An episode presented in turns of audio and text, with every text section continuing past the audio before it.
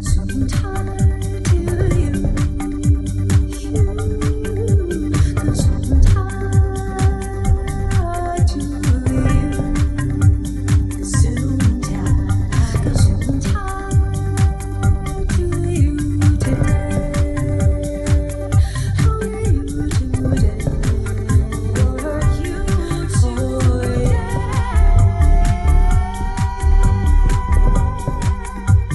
Welcome back to Gesundheit with Jacobus, Health Talk Radio.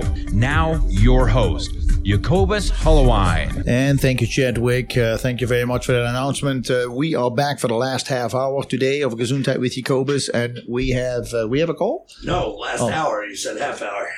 That's what I mean. Last hour. There you go. Thank you, Chuck. God, at least you're awake. I'm so involved in the topic. I forgot. Time flies when you have fun, huh? We are talking with Dana Miquelle, a licensed clinical professional counselor, about intimacy, long term relationships, specifically the intimacy, the, the desire, sensuality, and healthy sexual relationships in a long term relationship. And uh, we are discussing some very, very good stuff, in my opinion. Now, so what do we want to jump on in this last hour? Well, let's talk a little bit more about uh, intimacy and desire, and and this idea that, um, yeah, it's a little might be a little contradictory to how people might commonly think about it, but just this sense that it's a strong sense of self that's needed uh, to create a space for desire in a relationship. Um, that we need two strong souls in order to make a strong, healthy relationship. Um, it, and a strong sense of self is important because it creates separateness rather than fusion. It creates independence rather than dependence. And, and that's how you create a space between, uh, so that there is an erotic, so there can be an erotic space to come into. So the erotic involves out of a separateness and then a coming together. Um, it involves a wanting of wanting the other. And of course, that creates risk because when we want, we risk not getting what we want. That's a great point. And when we want another we want them to want us, that's, that's vulnerability.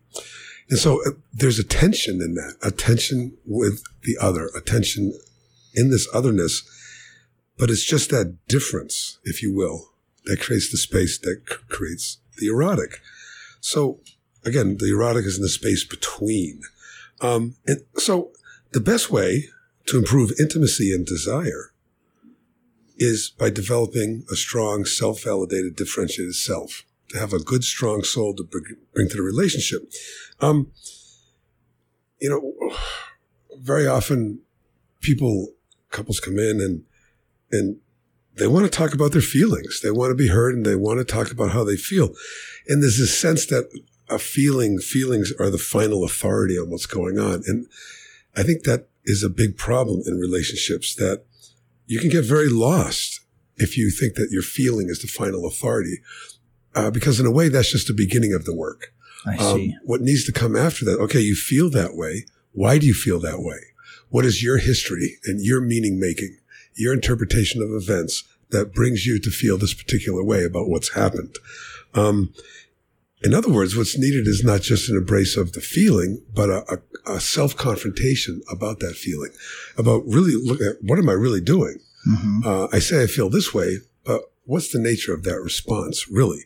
Um, so yeah, this idea of confronting the self, of of standing up strong, of, of not being reactive and defensive, uh, being able to work things through. Again, this idea of growing up and taking on our, our human development, you know, as we go through the entire lifespan.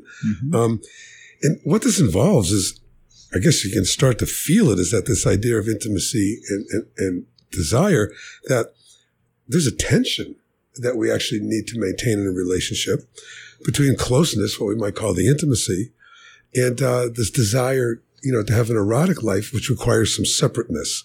Um, so, if we have a strong sense of self, we have a sense of autonomy, and I think that autonomy promotes stable attachments. Um, and it, an autonomous person who's in, in an attached relationship, uh, you know, attachment requires autonomy. How can we attach to another if we if we're not able to stand separately? If we're just fused, it's not really much of an attachment. Um, we've just turned into one. Um, so I see. in order to attach, we need to have some autonomy. In order to come together, we need to have se- some separateness. They require each other. Um, the universe seems to work this way. You know, how do we how do we have nighttime if we don't have daytime? And uh, Chuck was talking about our short summers here. How can we possibly talk about our short summers if we didn't have that winter by comparison? Correct. Uh, so, in order to have togetherness, we need separateness and, and attention between the 2 Um, you know, so this idea of being differentiated, being separate, is the opposite of being emotionally fused. It's actually the opposite of being really close. in, uh, the way we often think about intimacy. Um, fusion is togetherness, but it's it's attachment without any separateness. But if we have a differenti- differentiated self, we have togetherness with separateness. And what I'm trying to suggest is that in order to have uh, a healthy sexual erotic life in a relationship, we need this differentiation. We need this separateness in order to create this coming together. Yeah. Um, just a, a few statements about that. Um, and you know, the, to create attention, to actually deal with these things up front is very difficult. It's very challenging. So, uh, you know, so this idea that relationships are going to hit these stumbling blocks, they mm-hmm. are going to get stuck. Mm-hmm. That desire is going to fade, and you are going to find yourself sexually bored at some point. Mm-hmm. That this is not a problem or the end of the relationship. This is just a developmental point that pushes us to grow Correct. and very often we don't meet that challenge. And so we, you know, we, we won't grow and we won't sustain a relationship. So, uh, you know, maybe intimacy isn't uh, made so that we feel good. In fact, sometimes intimacy, we're not going to feel very good at all. But intimacy is there to make us grow, that it will at times make us insecure and vulnerable. And that these are times of challenges, and, and that in a healthy relationship, the people take these challenges on, they work through them, and uh, and in this way, they continue to grow. Um, You know, I'm, I'm thinking all of a sudden, um, I see more and more people in the process of losing weight. They feel that they want to lose weight because they feel it's healthier for them, which is fine. But I think there is often an underlying cause that there is a lack of uh, self esteem. And maybe they don't feel attractive anymore to the partner and feel that, and it may be an unspoken thing. Well, I'm just going to lose weight. I need to lose a few extra pounds. It may be an unspoken sentence that says, I don't feel attractive anymore towards you. And that has been the reason why I haven't been that close, that intimate with you. and to go on further, if I if I I'm lose going to go on a diet. Or if I lose weight and I work out, then I'll, I'll, I'll, I'll I will better fit this uh, cultural image of what I'm supposed to look like, and that this will fix the problem. Yeah, very much this idea of externalizing the problem. Yes. And what I'm saying and, and trying to point out is that yes, this is what we do. This is this is the, sort of the cultural standard, Yes. but that's not really the core of, of what I think of as, as, as real ongoing sexuality. Um, you might lose weight and you might in one way look better, but that is not necessarily at all going to have an impact on your sex life and being, eh, you know, That it is deeper or more intense in fact, you can lose weight. satisfying. Yeah. Yeah, you can lose weight and do all those things, and it's almost guaranteed that it will not change those aspects Oh. of your life. But yes, it's an example of of the externalization of the problem. If I just lose weight, this. If you would just do this, then we would be fine. If you would just listen to me, you know, rather than turning it around and bringing back into the individual, taking on the personal accountability of what you're doing in the relationship. Um, of working on your soul so that you have something to bring to the table. Um, and that really, um, yeah, it's all these externalizations. It's like the, the couple that came in and, and, and the husband was talking about the, the, The the financial plan. Yes. If we can get this together, we're going to be fine. Well, that was not the case. What he really needed to do is, is look at his emotional connection in his relationship and how that was, um, it was suffering so much. And what he was doing is he was expressing, you know, his anxieties through through his finances, uh-huh. um, but not not stopping to confront himself uh, about his feelings and his thoughts and, and how he was not, you know, um, he was not creating a space for his wife to be in or for the two of them to be in. Right. It is a way to avoid intimacy. Could be. You know, talking about, we, t- we mentioned at the end of the last hour, involving children in the relationship. That if uh, you got nothing else to talk about, let's just talk about the children. It doesn't always make you closer. And or when the children are out the door, then you got the empty nest, and they say nest because they hope it's going to fill up again with uh, grandchildren. You know, so, so, they won't be alone and have to deal with themselves. Yeah. So is this is this okay? Then uh, now we're going to focus on the grandchildren, and then you're growing old. But uh, meanwhile, there is not the work being done on the actual intimacy in the relationship that started this whole family to begin with. And and and and so things need to be done. Sometimes it is uh, indeed turning off the tv and reading a book together or doing a game together or being becoming more playful uh, going on walks.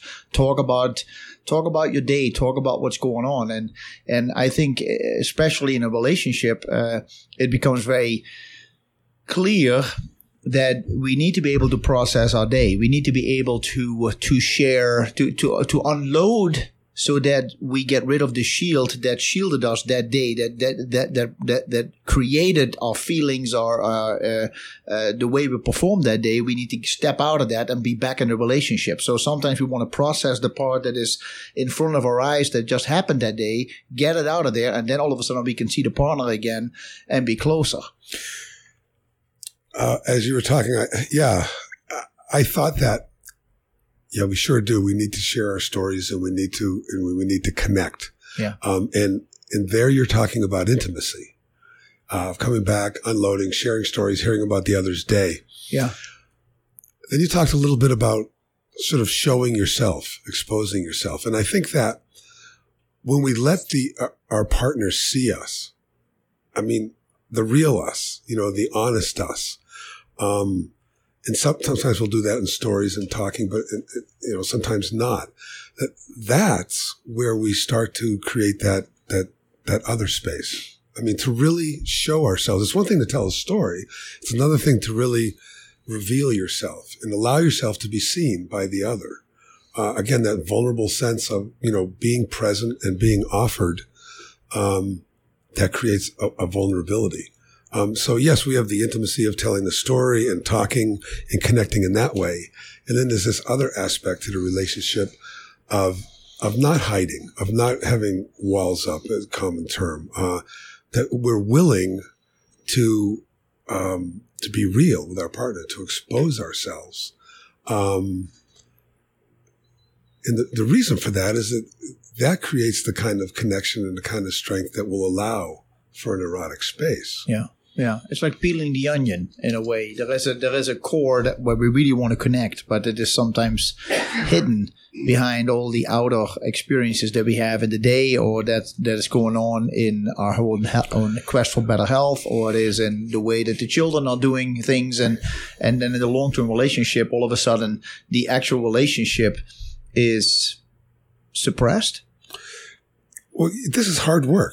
I mean, I think yeah, it's it really takes work. It's really important to say that you know sometimes this is going to come naturally, but other times it's just going to be hard work. Again, it's not always going to make you feel good to be intimate, close to somebody. It's, but what it should do is really push you to grow at times. Um, it's gonna you're going to be insecure. You're going to be vulnerable sometimes if yeah. you're not willing to do that. Again, to, to reveal yourself, it's going to be very hard to grow. Um, just a few other thoughts about this. You know again, a solid sense of self develops from confronting yourself, not confronting your partner, but confronting yourself, mm-hmm. challenging yourself to do what's right and earning your own self respect.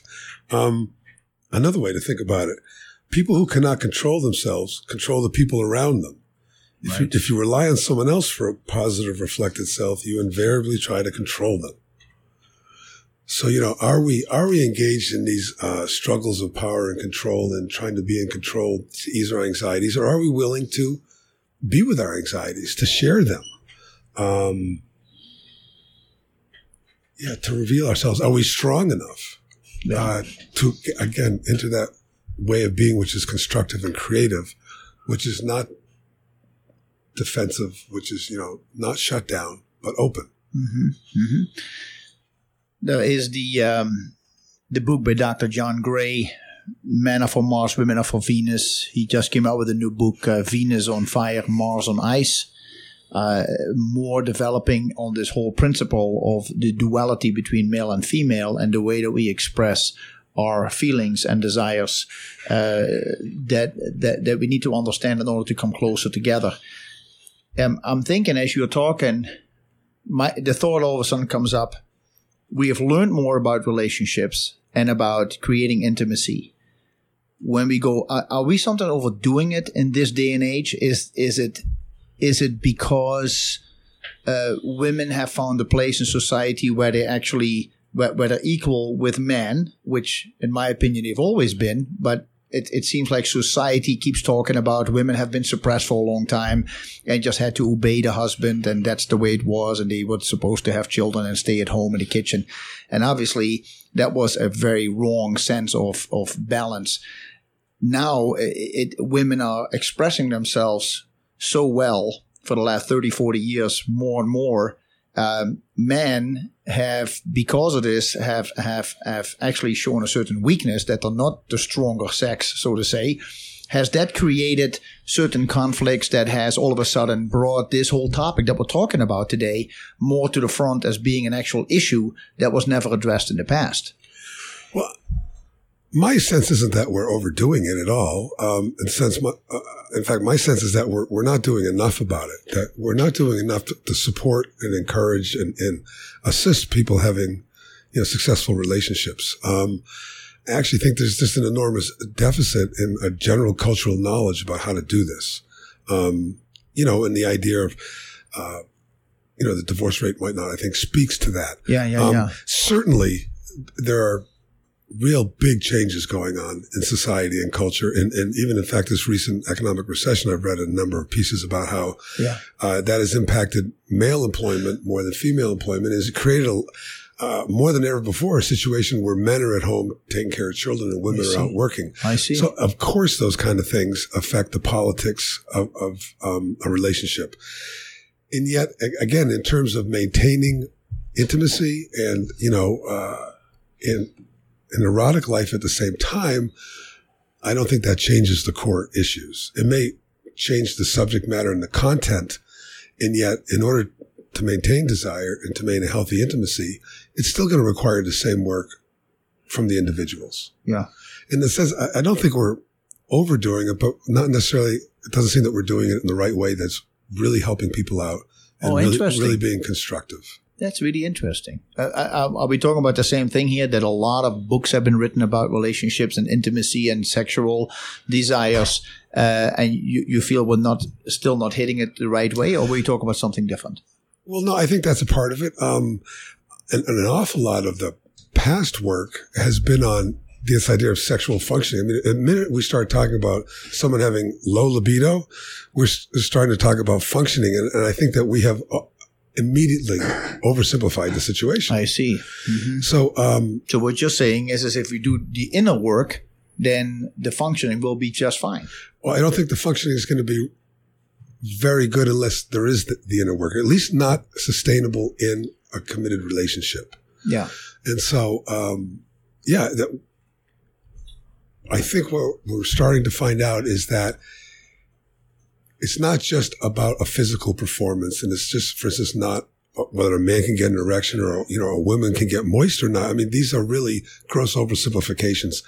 Those performances are, are impacted enormously by our, our emotional experience, our spiritual experience, yes. and in a relationship yes. on the history of the relationship and where that particular couple is at any given point in time. Yeah, you you in a way you feel that as the couple is together longer, it should get easier and better.